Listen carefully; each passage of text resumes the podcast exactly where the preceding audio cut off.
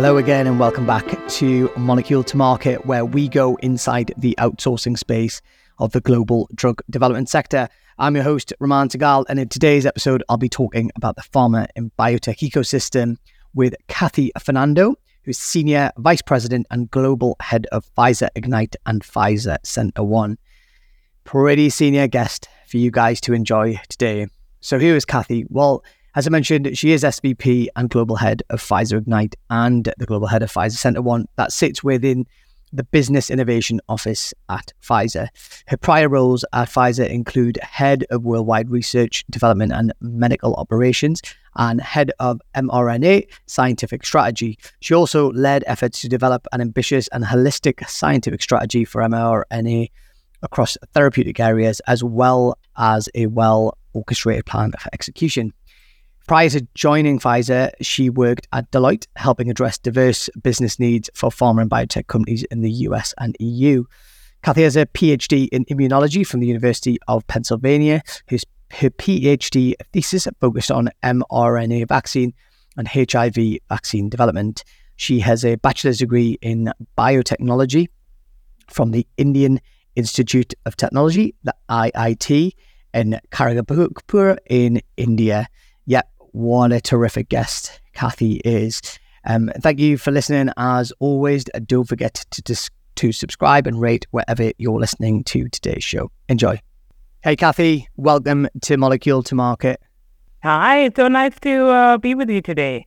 Yeah, you too. Thank you for for making the time. You are a very very busy lady, so I'm so grateful for you being here and sharing your story with our audience. Kathy, I've had the absolute pleasure of meeting you on numerous occasions, but for many of our audience, they might not know who you are or any of your backstory. So please spend the next few minutes just talking us through how you got into the industry and your journey to where you are today at Pfizer. Yeah, no, happy to do that. And the pleasure is mine. I was very excited to uh, do this podcast with you here today. So, by way of background, you know, I started on the science side I, for my undergrad. I was um, very interested in math and science uh, as a kid. And so getting into engineering seemed like a logical step. And so I did a degree in India uh, in biotechnology and biochemical engineering, which was great. But it made me realize that I was more drawn to the biosciences part rather than the sort of engineering part. And so for my PhD, I decided to focus more on that area and I was also very interested in HIV at the time. So this was, I'm dating myself a little bit, but this was uh, around the year 2000. The HIV sort of epidemic was still a challenge, particularly in, in areas such as Africa and Thailand. And it was just a tough nut to crack when you think about the virus and its ability to mutate, its ability to hide, uh, to shield itself and, uh, you know, it just would have made for a very interesting scientific challenge, and the patient impact was huge. And so I decided to go to the University of Pennsylvania to get a PhD in immunology. And I sort of rotated in HIV labs. And I remember being in a journal club class of a bunch of HIV professors and just being blown away by one professor in particular. His name was Drew Weissman, and he had just come from t- Tony Fauci's lab, set up his own sort of HIV lab, and he had met Katie Karikó, uh, another pioneer in the mRNA field, and they had realized that mRNA could be a very strong approach for viruses and HIV in particular. And so they started to collaborate together. And it was an early example for me of connecting the dots across innovation sources.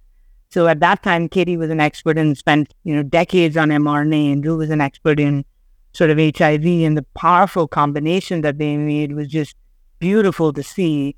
And so uh, I was Drew's uh, first uh, grad student in the lab and he was just an amazing mentor. I mean, there was nothing he didn't know the answer to. And he also had a very creative approach to science. So he would come up with ideas that were just completely out there, but then tested his hypotheses in a very systematic manner. So I learned a lot from him and greatly enjoyed my time in the lab. And, you know, towards the end of grad school, I became more interested in the intersection of science and business. And I think throughout my career, it's been one where, you know, sometimes I my my interest sort of goes to adjacencies or a little bit more of a subset of the initial area, and that was certainly the case at that time. And so I decided to get into management consulting. You know, probably six months before I got in, I had no idea the existence of something called management consulting, but consulting firms, I think, were very good about going to campus and trying to recruit PhD students. And so it seemed really interesting. And uh, I had no business background. I did never have never done an MBA. And so um, my first few years, and the first year in particular, I think were a steep learning curve because, you know, your staff immediately on projects where clients are paying you a lot of money to come up with recommendations. And it was just um, a different lifestyle. I mean, I never had a calendar in the in grad school of meetings and such, and PowerPoint wasn't my specialty, but I learned a lot. And I consulted exclusively for the life sciences industry, which was my sweet spot. I enjoyed it a lot. Switched to Deloitte a few years in. And, you know, probably about, I think about eight years in, I decided that it was time for a change. Consulting had taught me a lot, but I really wanted to work for a single company where I could drive greater and more durable impact. What I mean by that is in consulting, you know, success is sometimes defined by this great final presentation that you give clients. And it's always exciting because at that time, what I needed was a lot of breadth. But, you know, often you're off to the next thing a few days later. But I really wanted to kind of drive implementable solutions, see it through. And so I decided to switch to pharma at that time, the other reason for switching was personal. I didn't mind the hours in consulting, but the travel was exhausting. And I had just had my second child. And so wanted to be home more and see my kids on a daily basis. And so I applied to the only pharma company within commuting distance of my New York City apartment, which is Pfizer. And coincidentally, they had an opening for a director role in R&D strategy, which was again my sweet spot. And so the timing was, you know, very fortunate. And so that's, I ended up sort of getting that role. And then generally growing in that area, you know, every a couple of years, I would just, uh, my manager would leave again, just coincidentally. And so ended up sort of taking on and growing my role in the area of R&D strategy and portfolio management. And up to about a year ago, I, my role at Pfizer was essentially manage the portfolio, the R&D portfolio from discovery up to mid-stage clinical development or proof of concept, and to sort of manage the operations in some sense to think about what should get funded, how we should prioritize things, think about our site strategy. And probably the last year of my role, I took on the additional piece to head scientific planning for mRNA. So when COVID hit and Pfizer kind of jumped in with BioNTech, it was all hands on deck when it came to an mRNA COVID vaccine. But the potential for mRNA is much broader. And so, given also my scientific uh, training in the area, I was very excited to think about strategic opportunities for mRNA beyond COVID. And so that was a lot of fun. And then, you know, a year ago, I moved into my current role, which I said this probably for my last couple of roles, but this is definitely my dream job. I was very excited to take this on. And, you know, so I have uh, sort of two pieces in my organization. One is Pfizer Ignite. This is a newly launched innovation partner for biotech companies. And uh, what we do over here is we're focused on a very specific subset of the biotech ecosystem that meet two criteria. Number one, we focus on companies that meet our high innovation bar. And number two, companies that are within Pfizer's strategic R&D areas of focus. And for these companies, we offer them an end-to-end menu of R&D services, and in exchange, we get a fee. There are different flavors of the model. Sometimes we co-invest equity in the company. Sometimes we get certain soft rights. But at the heart is provision of services in the exchange of revenue. And you know, so we run clinical trials, for example, for companies. We do their tox studies, and so we're in some sense kind of working side by side through the journey of R&D, which is unpredictable and challenging. And so by doing this, we form a foundational relationship with companies so that if and when they decide to partner their programs, we're top of mind to be the recipient. So the whole point of Ignite is to serve as a source of innovation for the Pfizer portfolio by forming these foundational relationships. The second part of my organization is Pfizer CentreOne. And so when I think about the COVID 19 vaccine experience for Pfizer, I'm always blown away by the efforts of the R&D colleagues who came into work when not much was known about the virus and how it was transmitted, how contagious it was. And they came into work every day to advance the vaccine for patients. And I'm also equally impressed with our manufacturing colleagues who did the same. And in record time, were able to figure out how to manufacture billions in scale over such a short pe- time period with such high quality. And with Pfizer CentreOne, this is Pfizer's internal CDMO. And so we have all this high quality manufacturing capacity for patients and Pfizer doesn't use it all, right? It's very hard to exactly get right the capacity you need versus the demand and the timing. So the capacity that we don't use for our internal products and pipeline, we sell to customers in the biopharma ecosystem. And so that's been a great pleasure to do as well, to be able to kind of connect the dots between companies that could use that high quality capacity and provide access to that. So, you know, I know there was a fairly long answer. Uh, sorry about that. But uh, yeah, that's kind of my background in a nutshell. That's great. And we'll come back to Pfizer Ignite and Pfizer CentreOne. But I wanted just to rewind back to some of your earlier experience and pick up on a couple of things.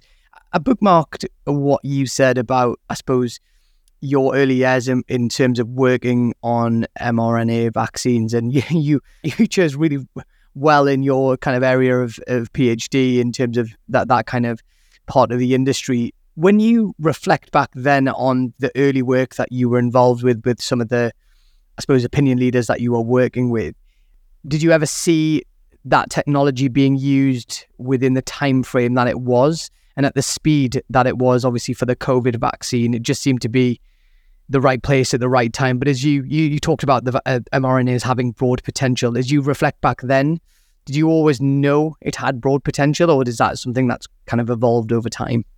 Yeah, and you know, I when you think about how mRNA works, you know, I had a strong belief, like Drew and Katie, that it had broad potential because it's able to sort of trigger the a broad uh, broad arms of the immune system, meaning a B cell antibody response, a T cell response, and particularly for viruses, that's very important. You need to be able to kill off viral cells, you know, using you know CD8 killer cells. You need to be able to also prevent them from getting in into cells via antibodies.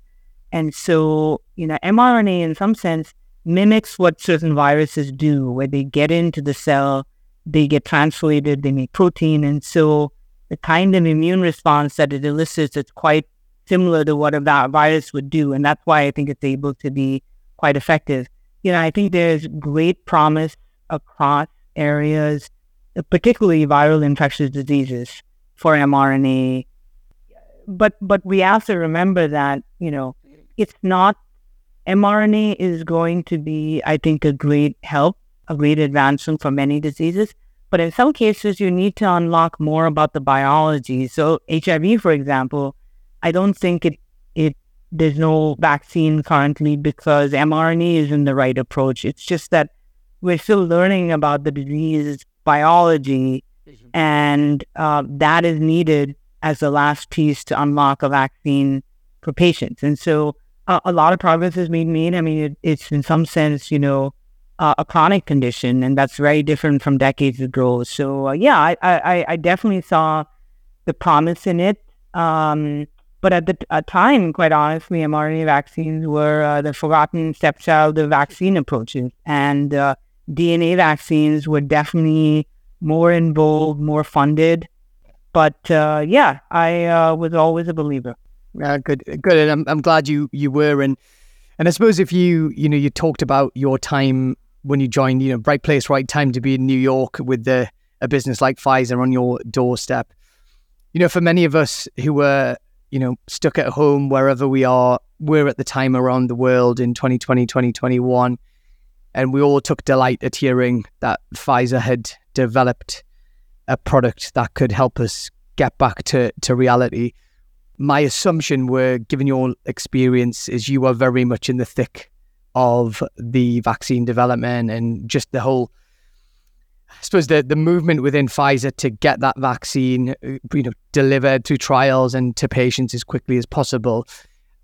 How would you describe that period of your life for, you know, for many of us like outsiders like myself who you know weren't on the inside what was it like being part of something like that that would have such a profound global effect yeah so i would be very open i was not at all in the thick of things for the covid-19 vaccine approach and i think the company made the right decision to identify a small group of individuals that needed to directly drive vaccine approaches of the vaccine and they would meet weekly with Albert and just get it done. And it was very intentional not to form a massive team to meet real time, have all the decision makers and get it done. So I think for the COVID vaccine, full kudos goes to, you know, people like Kathrin Jansen, Michael Dolsten, you know, Mike McDermott and his manufacturing team, Albert, you know, they really were in the thick of things. And I saw firsthand their efforts, right? Because in many cases it was trying to deal with the pressure of having to advance this for patients, knowing what the stake at stake. But then also for many people, it was a tough personal time, right? Kids were at home. There was uncertainty in people's personal lives. So, you know, full credit sort of goes to them. For me, it was an incredible learning just to observe and watch and learn and be in awe of that. So I'm very grateful that I was part of the company then. And um, a lot of right bold decisions were made. For example, the manufacturer risk and how to cut time, how to set you know high bars, and I think that really permeated into the culture, and that created something permanent in the culture. Quite honestly, because it's hard to work on something like that and then say, "Hey, we're going to take our ambition several notches down," right? And so it is a long-lasting positive impact, I think, on the whole culture. Thank you for being so kind of open and honest, and that's great. I appreciate that, and I suppose the respect that you have for the other people involved in that project. And I just wanted to pick up and kind of pull at that thread that you mentioned there, Kathy. That you know, in in a sense, has the the speed of the vaccine kind of almost made things even more difficult in terms of drug development and the expectation level within Pfizer going forward. That it it almost proved that things could be done much quicker when there was these more agile groups working at speed. I mean, I suppose the overall impact is great in that we can get drugs to patients quicker, but has that have you seen that cultural impact firsthand where there is a desire to just do things much quicker than maybe, you know, 5 years ago? Oh yeah, and I think if you look at our sort of data on clinical trial timelines, they're substantially reduced, not just for COVID, because you know, I think it's really pushed us to think differently.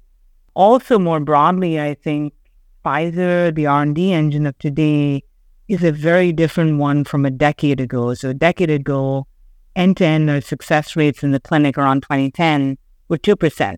And I think we were pretty much bottom of the industry.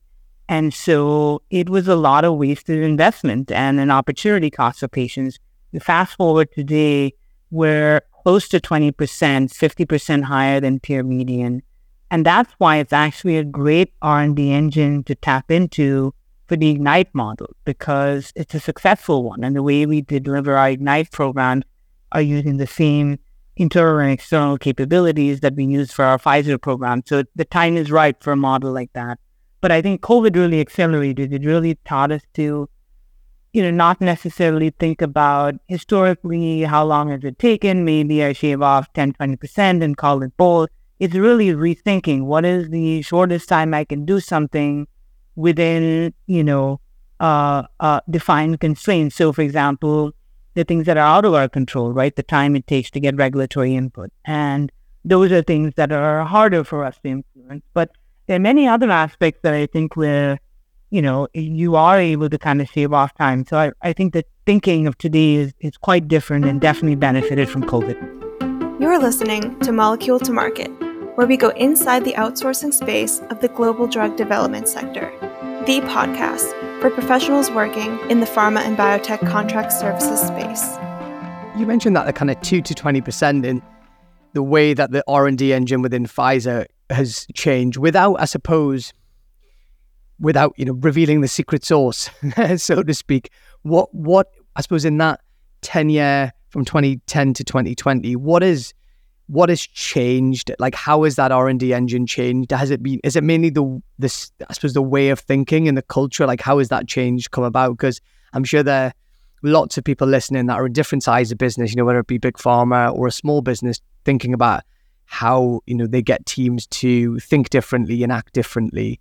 Uh, you know if you could you think you know pinpoint a couple of things that have really move the needle on making that huge difference in kind of success within Pfizer? Yeah, no, it's a great question. And um, we actually published the secret sauce um, of our productivity step change. And, you know, two things I'll call out. One, you're right to kind of think about the cultural change. And so, you know, probably about five or more years ago, we brought in the Nobel laureate Daniel Kahneman to help us with objectivity. Because, you know, sometimes when you're working on a program for five, six years, it's your baby and it's hard to be objective because you put in so much time and effort on about it. But it's important to be objective. And he really sort of did some work with us to think about sort of objective decision making. And those are things that we have um, sort of woven into the core of our R&D fabric and it involves things like you know predefining uh, uh, uh, success metrics even before the trial is start started. We spe- pre-specify what endpoints we going are going to lead to progression or not. We uh, try to design metrics that are more predictive of downstream success. The culture piece is definitely one of it. The second is uh, we've sharpened our focus substantially. So around 2010, we were in 10 therapeutic areas. And um, over the course of, you know, the decade, we've shrunk that footprint down to five TAs. And in the five therapeutic areas that we deprioritized over a decade period, we had 29 phase two failures and zero success. Wow. And so that was really weighing down our productivity. And you know, those included areas where the science had not broken, like neuroscience. There's no point in keeping on putting stuff in the clinic when the underlying biology is not strong. And it included areas where we probably had not developed critical mass from a capability perspective because that's hard to do across 10 areas, much easier to do it when you have five and you can go deep. And so those are, I would say, the top two drivers that led to the step change in our productivity. That's great, and I appreciate you you sharing that as well because I think it really, you know, it, it, really, I suppose, reinforces the you know some of business you know business MBA work around you know fo- focusing on your core competence and you know less is more to an extent and just you know really really uh, having a clear clear eye on on what success looks like, which is is great for sharing. I am going to come on to talk about Pfizer Ignite, which is very exciting in just a moment. Before I do that, I wanted to just ask you almost a bit of a personal question. You you said at the start, obviously, you'd kind of trained in India and then you you came across to the US, uh, to the uh, University of Pennsylvania, I think you said. At that point in time, had you made a call that you wanted to live in the US and, you know, I suppose build a family and a life for yourself in the US, or had you planned to, to go back to India at some point? Yeah, so I was actually born in New York and I lived here till I was five my family then, you know, my parents wanted us to be close to cousins and relatives. And so we moved to Sri Lanka. Uh, and then civil war broke out around 83. So we moved to India. And so I grew up living in Chennai in India, but I spent all my summers in New York. So I knew that I wanted to come here and I knew that I would come here for grad school in some sense. Absolutely. Well, that makes that makes a lot of sense, and why it it kind of I suppose emphasizes why New York is so so close to your heart, and and why not? Because it is a, a, fabulous city. So let's move on and uh, talk about uh, Pfizer Ignite. And for you know, for context, many of our listeners will know Pfizer CentreOne. We've had um, uh, leaders from Pfizer CentreOne actually in, on the podcast before, but Pfizer Ignite sounds like something altogether different. With it, to take a line from Pfizer CentreOne, uh, it's something really interesting about the model that you've developed and you talked about before. You know, you launched I think a year ago or so, or so and I had the pleasure of seeing you talk uh, at Biotech with a, a couple of customers that had uh, you know, collaborated with you on Pfizer Ignite. So, can you talk about how the initiative has been received in the market and what kind of early success stories are you able to share around how Pfizer Ignite is partnering with biopharma companies to help them kind of on on the road to success? Yeah, and you know, first, thank you so much uh, to you and your team for helping us come up with a name. I think it's important that the name sort of encompasses the intent and objective of Pfizer Ignite, which is to spark innovation. And so it's been a tremendous partnership and we're very appreciative. So far, it's gone really well. We've had, uh, um, you know, we launched about a year ago.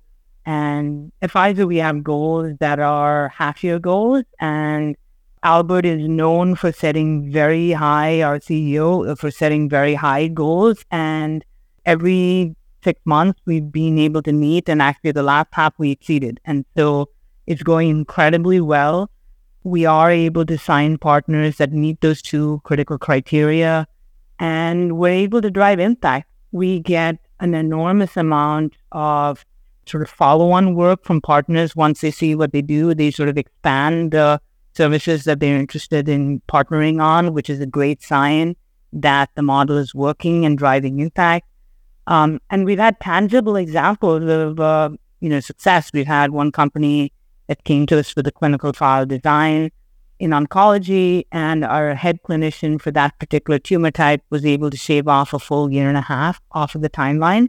And so, by really tapping into the Pfizer expertise, um, you know, we have people that, for example, have a decade of experience in regulatory for a specific indication that the partner is considering. And so biotech companies, they have a secret sauce, right? They're exceptional at, you know, a certain area of innovation.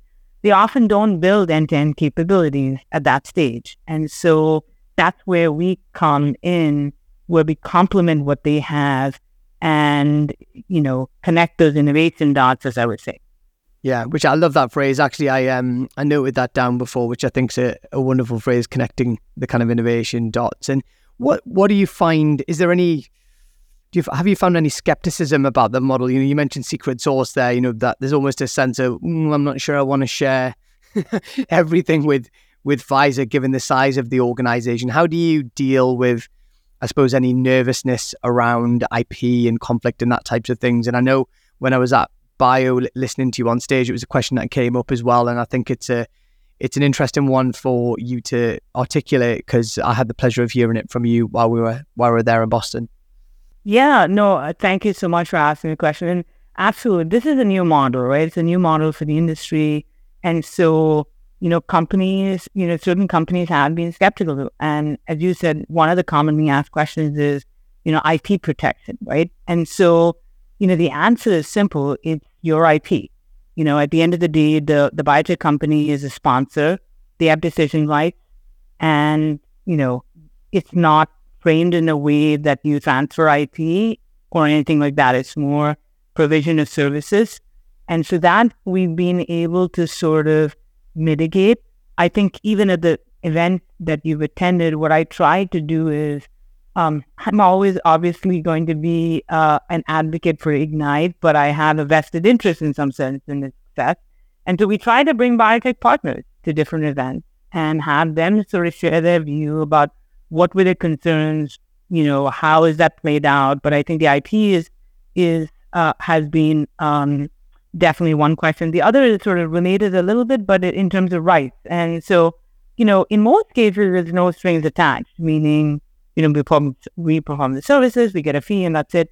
you know, sometimes when we co-invest equity, more tied to the equity, there'll be certain rights, and that depends on the nature and the premium of the equity and a variety of features. But um, for the services itself, it's, you know, mostly, I think in all cases so far, it's been no strings attached. So that's not something that companies need to worry about. Yeah, no, I appreciate that, and I think that's useful for our listener, especially if they're in the if they're in a biotech listening to this. And Albert's come up a, a few times, and obviously the very kind of high profile CEO of Pfizer. What you know, you've you, you've dealt and you know been at you know very close quarters working with someone like that. What's he like as a guy, and what's he like to work for? I mean, from the outside, he he strikes me as being very bold and sets high expectation, but clearly has an ability to get so much out of his team. So I'm I'm sure lots of us look at him and admire him. But what's it what's it like when you're on the board table with him, or you know, in a uh, on a Zoom call with him? Is he does he have a softer side as well, or is he just all business, business, business? yeah, I mean, I, I think you summarized the first part very well, which is he is incredibly bold and he sets high expectations but I, I, I, love that about him because it's something, you know, especially at this stage in my career, that's what I'm looking for. And if you are the kind of person I think that wants to make an impact for patients, it's an incredibly rewarding place to work because you do get to aim high, right? And uh, uh, really push the limits on things.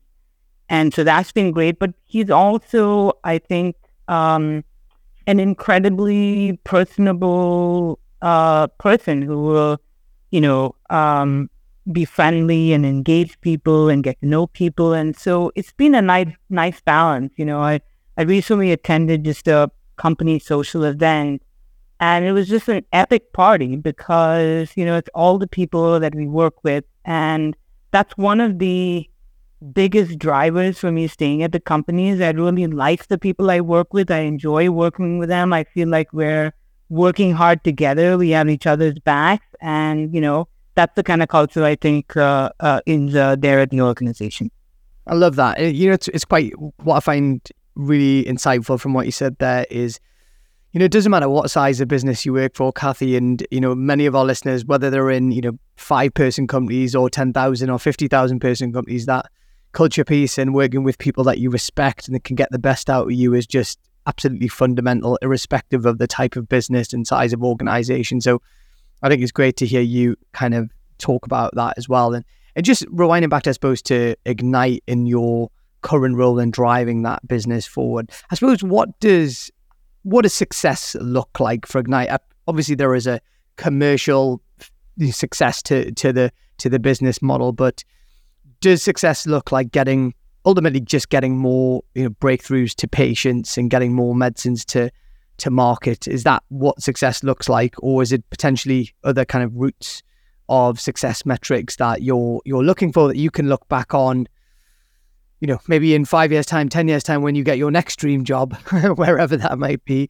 What what will you look back on and say that was that was a successful uh, initiative yeah, to me, they, you know, along the way, there are different sort of leading indicators of success, right, for new for new organization such as this. So I think near term, we'll define success by signing incredibly innovative partners and helping them amplify and accelerate their innovation moving on, you know, it, it, would be medium term. The success will be defined as having innovative programs joining the Pfizer uh, portfolio. So proving out the hypothesis that by working with companies hand side by side, we improve our odds of actually accessing their innovation because they realize what value we can bring, bring to the program.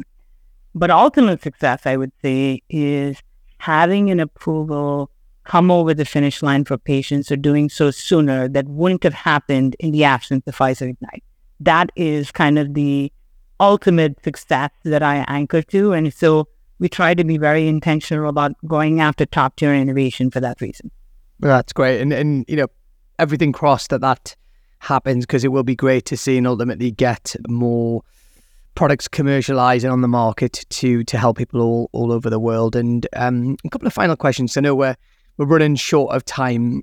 You know, we we've you've t- obviously talked about the nature of the clients and partners that you collaborate with, the innovative partners, and you know, is you you you're well aware the the biotech industry has um, taken a bit of a hit in the last eighteen months from a, a I suppose a access to capital perspective. And one of the things that we've been seeing on the podcast from interviewing leaders at biotech, so CEOs and COOs who are responsible for moving uh, biotech companies forward, is definitely a sense of change in being more open to partnerships and risk sharing. So is that is that what is that the kind of sentiment you are seeing from biotechs that, you know, maybe as a consequence of access to capital, they're having to think a little bit differently about how they reach their milestone, which, you know, makes Ignite a really, really ideal partner for companies in that particular situation.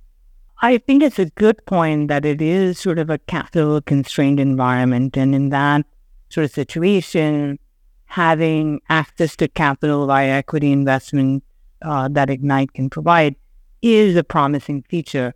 But, you know, quite honestly, I think we may have actually signed more partnerships without concurrent equity by now.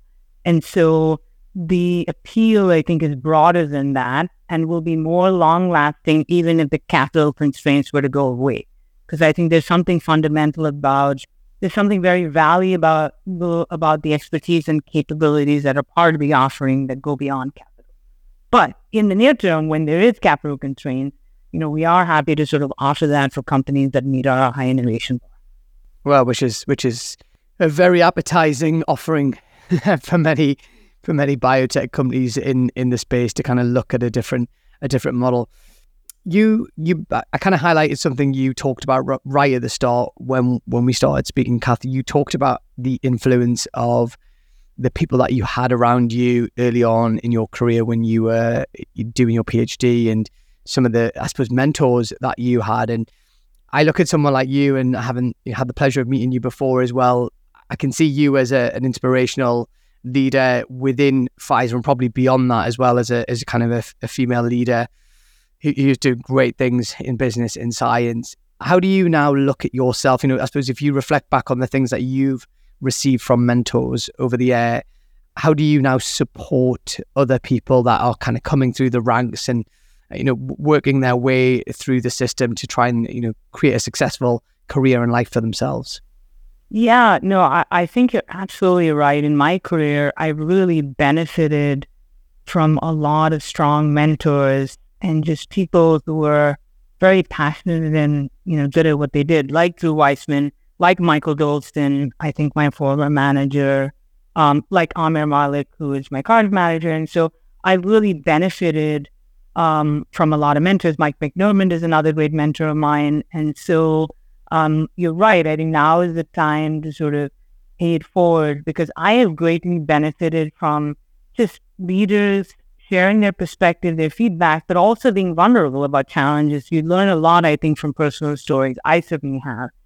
And so um, I have started doing that much more at the company. And I think, particularly when you're a leader of a diverse background, it becomes important to kind of share your personal personal jo- journey and advocate. So I try to mentor as many people as I can. But then also, Pfizer has kind of a culture of, you know, celebrating diversity. And there's, you know, an Asian alliance, there's an LGBTQ plus alliance, there's, um, you know, all a, a women's group. And so those are good forums, I think, to celebrate as a community, but also help advance that community. And I've certainly started doing that much more in the last couple of years. That's great to hear. And, um, you know, congratulations to Pfizer and the team for you know bringing all those great initiatives together, which I'm sure are you know helping many people in, in lots of different ways. And final couple of questions, Kathy, and I promise I'll let you go. Um, you strike me, you know, you know, I know you you've got a an active family like life as well as an active, very active uh, professional life. How do you find the balance then as a as someone that is very very busy at work and obviously very passionate about your family as well, you know, and I know you're a big fan of restaurants and uh, a little birdie says you love playing tennis as well, I hear. How do you keep that balance in a, in the kind of busy lifestyle that you have? Yeah, no, it's a good question. And you know, quite honestly, I obsess about balance. And I think I reached um, a really good point right now. This wasn't the case, I think, even a few years ago. So when the pandemic hit, I would say it was probably at the lowest because, you know, the kids were at home from school. You know, I would be in all day meetings, you know, and then stop at six and then start work. And then it was just, you know, my brain was fried. I stopped sleeping. I was not happy. And I think I'm at my healthiest and most productive self right now. But it, it for me, it, it required a lot of sort of dis- discipline and it required a lot of trade offs.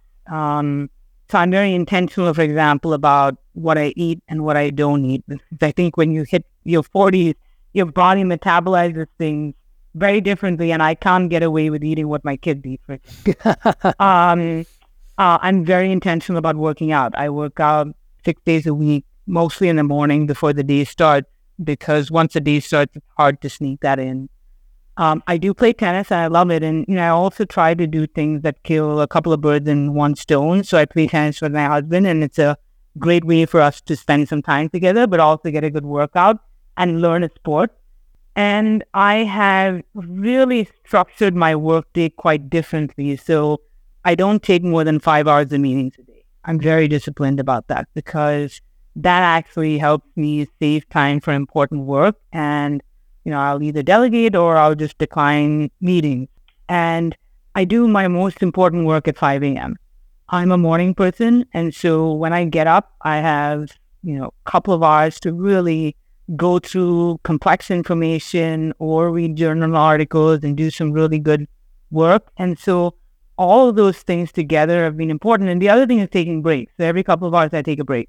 And I used to do it by just watching like a really bad TV show for 15 minutes. But I realized that, you know, I read an article, you know, when you're on a screen, looking at another screen is actually not a good break. So now I'll read a book for 15 minutes. And it's like great way to just recharge a little bit. Or I'll go for a quick walk or just stand on the balcony. And so um, all of those strategies have really helped me a lot. And it has impacted productivity, health, wellness, and you know, life is frankly more fun because I have more free time because of these intentional efforts. I'm I'm nodding away. Uh, honestly, I feel like we're kindred spirits. I know we're similar ages as well, but you know, very similar. You know, habits, if you like, to yourself. You know, getting up early, and I think that's when your brain is at its sharpest. So you know, I often say to my team, you know, try and attack the really cognitively challenging projects early in the morning because your energy levels are at their highest. Your brain is at its kind of optimum if you've had a good rest and your intentionality about time with your kids and what you put into your body and exercising and uh, even the time you, you mentioned playing tennis with your husband, you know, habit stacking is something I'm a massive believer in. You know, I often walk or go on, you know, go go a run and you go for a run and listen to a podcast that'll add value. And I think there's some terrific learnings in there that you've you've kindly shared for people to take away. And, and ultimately, these are success habits. And you know, for many people listening, this is what it takes often to get you know f- further up in the ranks. Kind of discipline and sacrifice that Kathy has kindly shared. Kathy, I've absolutely loved having you on on the podcast. And I was I was chuckling away when you said, uh, you know, you have five hours of meetings a day because I think we've probably um, we've been maybe a victim of that over the last couple of months as we've been trying to arrange this through your kind of assistant and team because you are so so busy. But I, am genuinely so grateful that you have made the time and shared. You know, you are very inspirational given the success that you have and continue to have, and it goes without saying. But I'll certainly be there to support and be a huge fan to see whatever you do next. And uh, congratulations on the success you've had at Pfizer Ignite and, and Pfizer CentreOne as well. Oh, thank you for the kind words. Really appreciate it. And I really enjoyed your discussion. I hope it's uh, helpful uh, to your listeners. So there you have it. That was the lovely Kathy Fernando, who is the Senior Vice President and Global Head of Pfizer Ignite and Pfizer CentreOne. I hope you enjoyed that episode today as much as you do.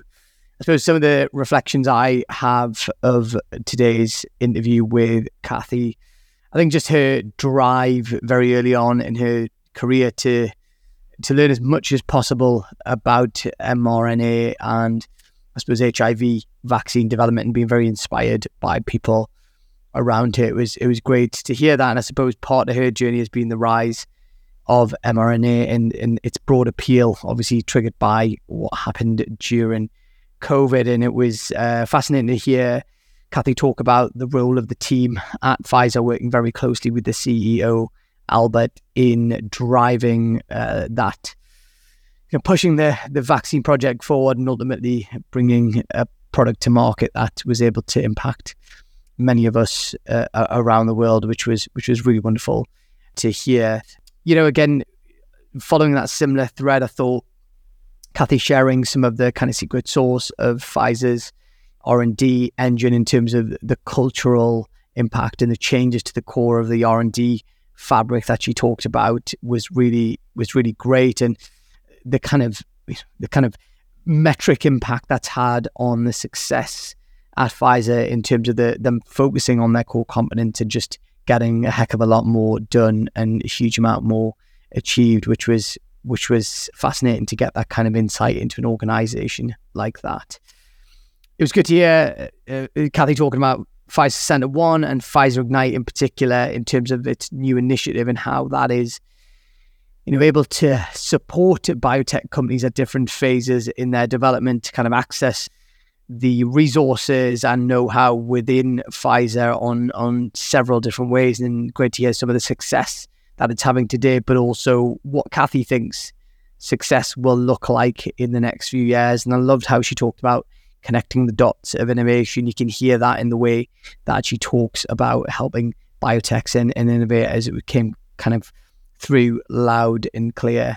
You know, the things that I thought were particularly of you know interesting from my perspective anyway was piece at the end around how someone who's achieving so much in her career is able to find balance and i think there's several lessons that you and i can all take from looking at how someone like kathy operates and how she gets the most from her professional life but also manages to keep kind of a healthy balance with respect to her well-being and health and family which was which was useful for me anyway. And I hope you took something from that as well.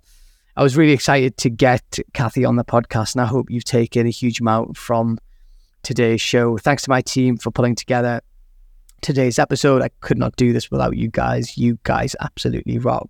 Uh, wherever you're listening to today's podcast, please don't forget to give us a rating or share the podcast with a colleague. And uh, yeah, and I'll hopefully see you guys very soon. Hi again. Thanks for tuning in to today's show. I really hope you enjoyed the episode. For more shows, have a look on Spotify, Apple, or Amazon, wherever you like to listen. And do make sure that you subscribe so the next episode comes direct to your device automatically. And please get in touch via our website, uh, Molecule to Market Pod or via LinkedIn or Twitter. We love to hear from you. So if you have a guest that you want to suggest or someone in your organization that you think would make a great guest on Molecule to Market, then please let us know. We'll see you very soon. You're listening to Molecule to Market, where we go inside the outsourcing space of the global drug development sector the podcast for professionals working in the pharma and biotech contract services space. Molecule to Market is sponsored and funded by ramarketing, an international content, digital, and design agency that helps companies get noticed, raise profile, and generate leads in life sciences.